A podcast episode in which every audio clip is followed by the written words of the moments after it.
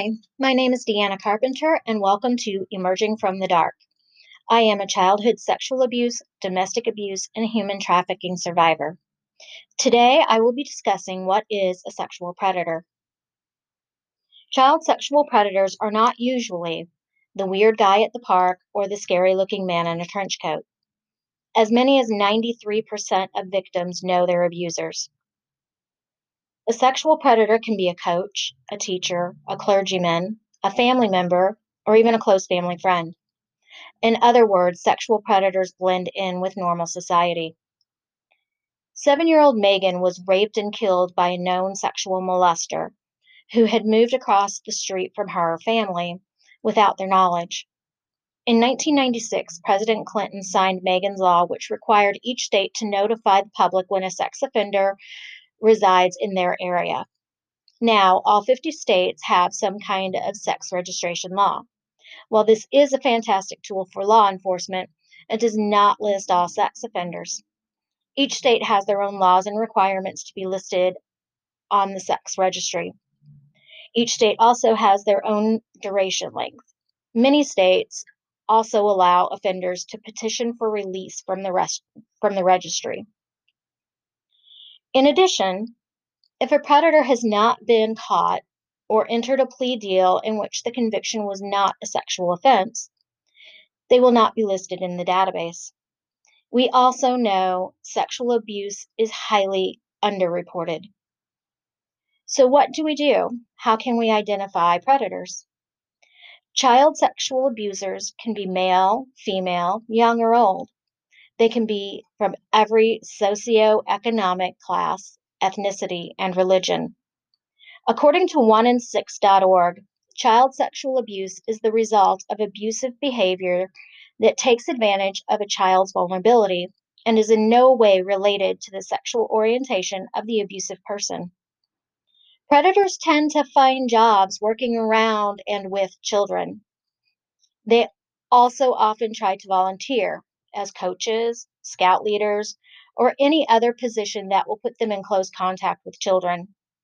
They will befriend people with children and hang out in areas where there are children, like malls and parks. Speaking of malls and parks, there are some instances in which stranger danger does happen. While most victims do know their abuser, we know there is a small percentage of predators who are going to be strangers. Be wary of adults who are trying to talk to your child when you are not near.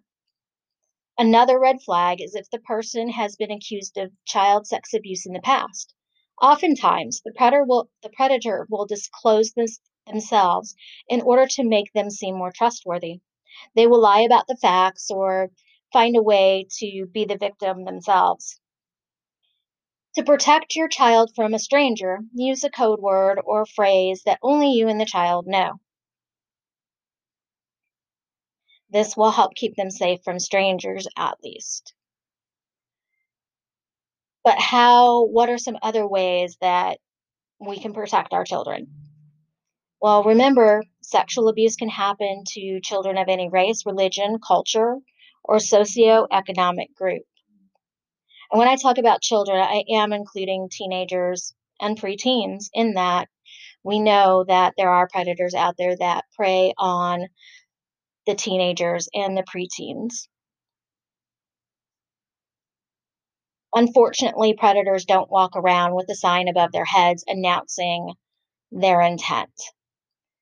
That's why it's especially important to know who is around your child and be aware of how they are interacting with your child.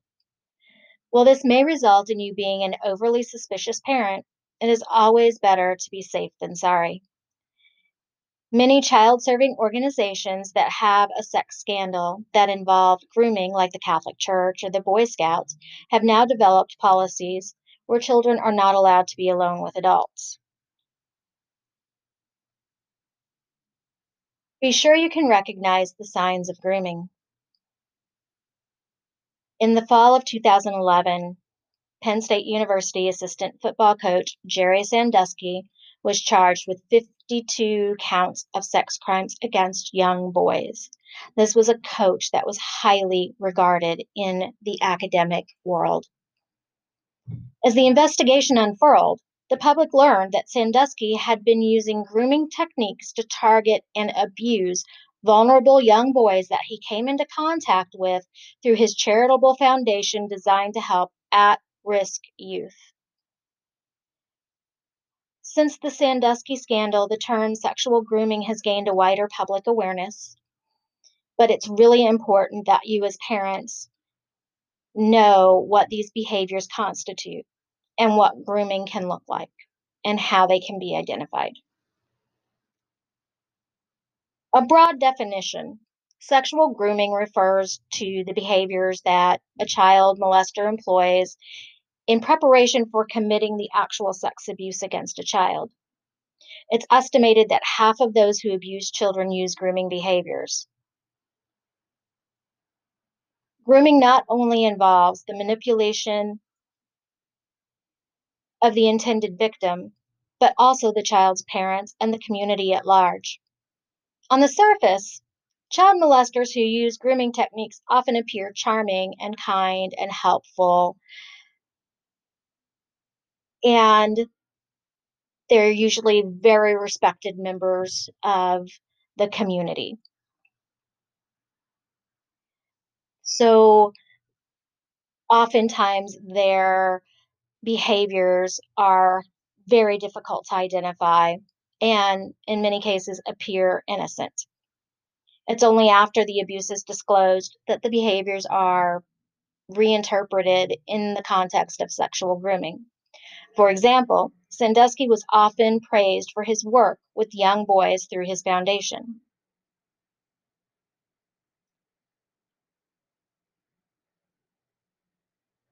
Victim selection, the first stage of sexual grooming, often involves victim selection. Studies have found that victims are often selected due to their perceived physical attraction, ease of access, or perceived vulnerability. Children who have less parental supervision are at particular risk. Child, mol- child molesters may also target children who have low self esteem, low confidence, or who are unusually trusting or naive. Again, Sandusky, for example, worked for at risk youth who lived in single parent homes. During the second stage of grooming, the offender seeks to gain access to the child by separating them emotionally and physically from their parent or guardian. In cases where the child molester is a family member, they have much easier access to the child. In fact, in almost half of family abuse cases, the abuse takes place in the child's bedroom after everyone is asleep. When the abuser is not a family member, the access stage becomes more complicated. The predators often take positions in the community where they can contact minors without suspicion, volunteers, teachers, coaches, um, and many of these will work with at risk youth. They may also befriend single parents single moms, single dads. They'll be very helpful, offer to pick the child up. Excuse me. Pick the child up or take the child and babysit them for a while to give the parent a break.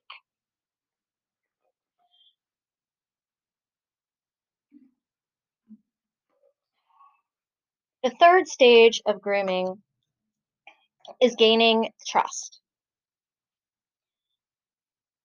the abuser has to gain the trust of the victim and their guardian or parent, and also the community so that they can engage in the abuse without detection. During this stage, the offender works to gain trust of the intended victim by giving them small gifts, special attention, and sharing secrets. This makes the child feel special and gives them the belief that they have a caring relationship with the predator. These types of behaviors will change depending on the age of the child. For younger children, it may involve playing games or going on outings, getting presents, while for teenagers, it will involve discussing their personal lives, gaining access to cigarettes or drugs or alcohol, and sharing secrets that they don't tell their guardians. During this period, the perpetrator may also work to groom the guardian and parent not to believe the child by telling them that the child is acting out or telling lies. The next stage is desensitizing the child to touch. This is generally the last stage of grooming before the actual abuse begins. During this stage, the abuser increases the non sexual touching that will prepare the child for the abuse. They may hug, snuggle, wrestle, tickle. If it's a younger child, maybe set them on their lap and talk to them. Um, maybe taking a bath or shower together, swimming in the nude, drying a child off with a towel, giving ma- massages, or showing the child pornography. At this stage, they may also start discussing sexual behaviors and content with the child or teenager so that they feel more comfortable with this type of material. The ultimate goal of sexual grooming is to provide the perpetrator the opportunity to offend against the child without detection. Some have gone undetected their entire lives.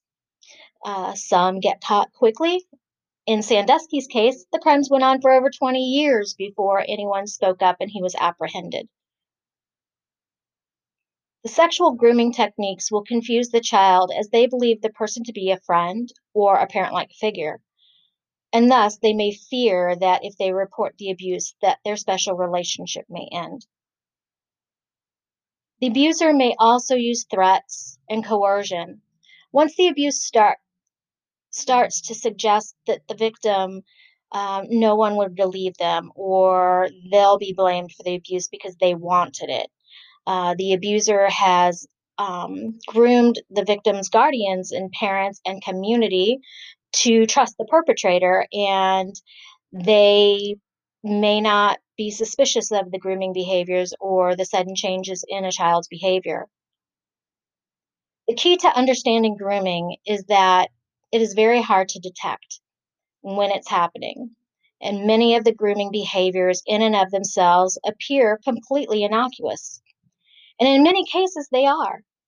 In fact, research shows that people are generally quite poor at identifying grooming behaviors before it's revealed, revealed that abuse has occurred. It is only in hindsight that the behaviors appear suspicious. Similarly, by knowing about grooming practices, parents must keep the lines of communication with their children open and talk to them about these types of behaviors so that children know they can report anything to the parent without fear of reprisal. With the understanding of sexual grooming comes some concrete suggestions for parents for keeping their kids safe. Children should not go alone to outings or overnights with adults that are not immediate family members. If a child goes with a family member, then it's always best that another relative or child goes along with them. Minors with cell phones should not be receiving personal text messages or emails from adults in the community.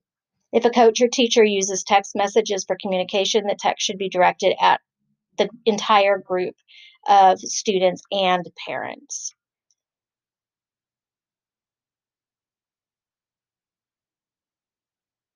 Do not encourage secret keeping in your house.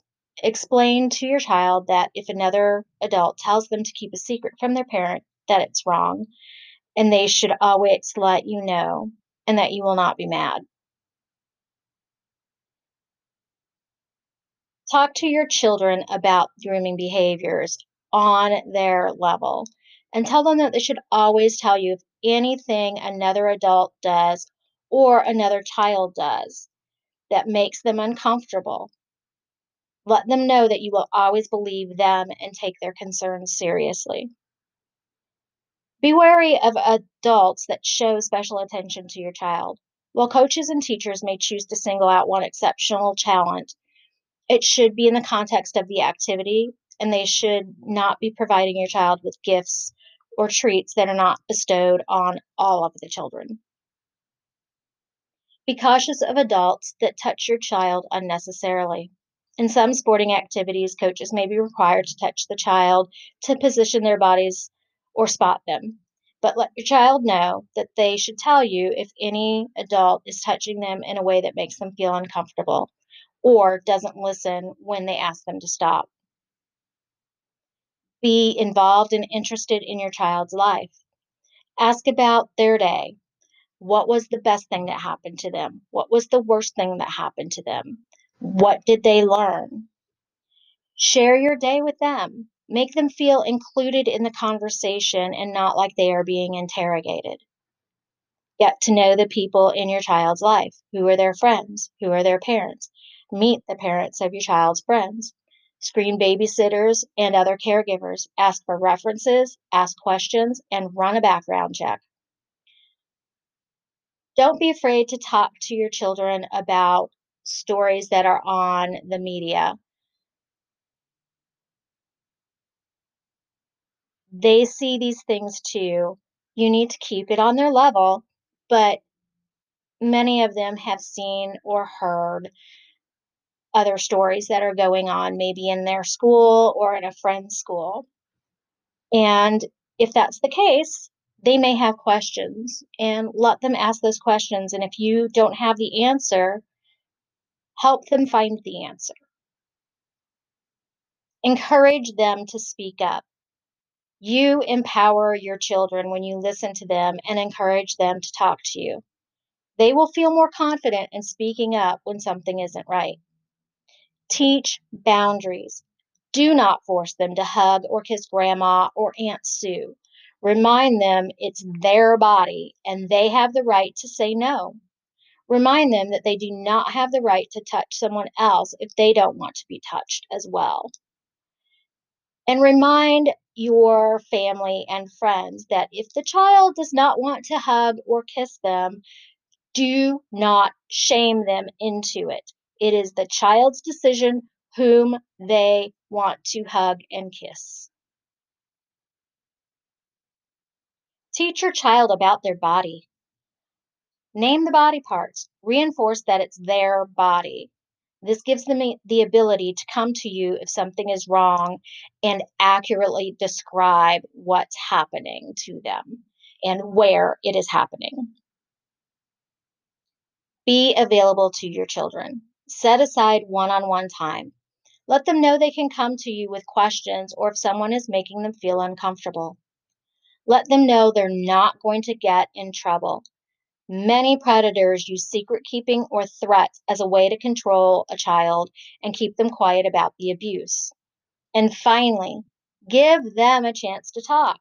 Let them choose the topic of discussion and practice active listening by asking questions and clarifying what they say, even if it's some crazy off the wall idea. Let them talk about it and show an interest. This will prove to them that you are open and that you are interested and that you believe what they say. The best way to protect your child is to empower your child with a voice the knowledge that they can say no to any adult or any person who wants to touch them is powerful. Abusers use their positions of power to co- coerce and intimidate children. Abusers may tell the child that what they're doing is normal. Abusers often place the blame on the child by saying the child enjoyed it or the child enticed them by looking so beautiful or handsome or not wearing enough clothes or the clothes they were wearing were sexy.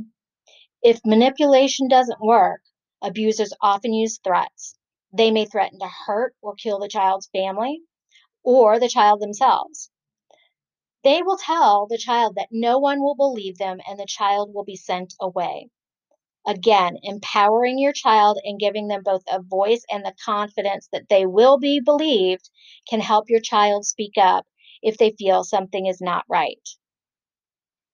Child sexual abuse is not only a physical violation, it is a violation of trust and authority. If you are being abused or suspect abuse, please call the National Child Abuse Hotline at 1 800 422 4453. That's in the United States. If you are not in the United States, you can go to my website at www.emergingfromthedark.com, and I do have a page of resources there for international countries. And if you are a survivor needing help, in the United States, you can contact RAINN, R A I N N, at www.online.rainn, R A I N N, dot org. If you're interested in contacting me regarding speaking engagements, if you have questions or comments on today's podcast, please visit my website again, www.emergingfromthedark.com, and leave me a message. I will be getting a message line here soon, and as soon as that's up, I will let you all know so you can start leaving me voicemails as well. Please stay interested with your kids and give them the tools that they can protect themselves when you are not there to protect them. Thank you.